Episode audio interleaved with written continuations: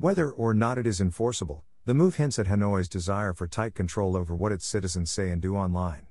Late last week, Reuters reported that Vietnam's government had introduced a new national social media code of conduct, which encourages its people to post positive content about the country and prohibits anything that violates the law or affects the interests of the state.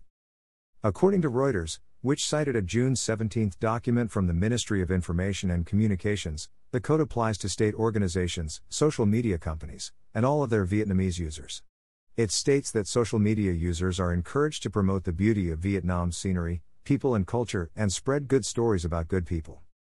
The new social media charter encourages social media users to create accounts using their real identities, which is Facebook's policy anyway, share information from official sources, and avoid posting content which violates the law, contains bad language, or advertises illegal services.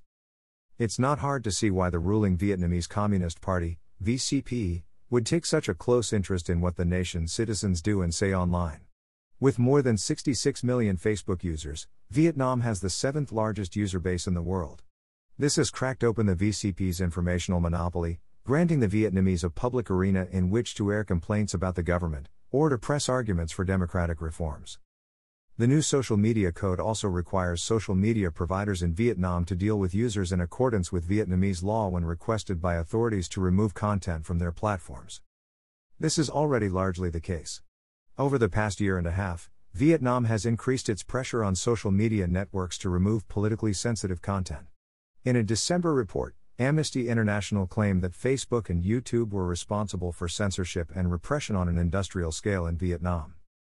The report dates the tightening to April of last year, when Facebook announced it had agreed to significantly increase its compliance with requests from the Vietnamese government to remove anti state posts.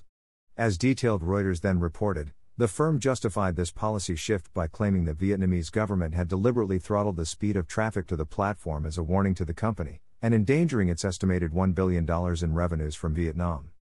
According to its own transparency reports, in the first half of 2020, Facebook complied with 834 content restriction requests, 10 times the number for the previous six month reporting period. In the second half of the year, the number increased to 2,205, most of which were alleged to violate Decree No. 72 2013 NDCP, including content opposing the Communist Party and the government of Vietnam.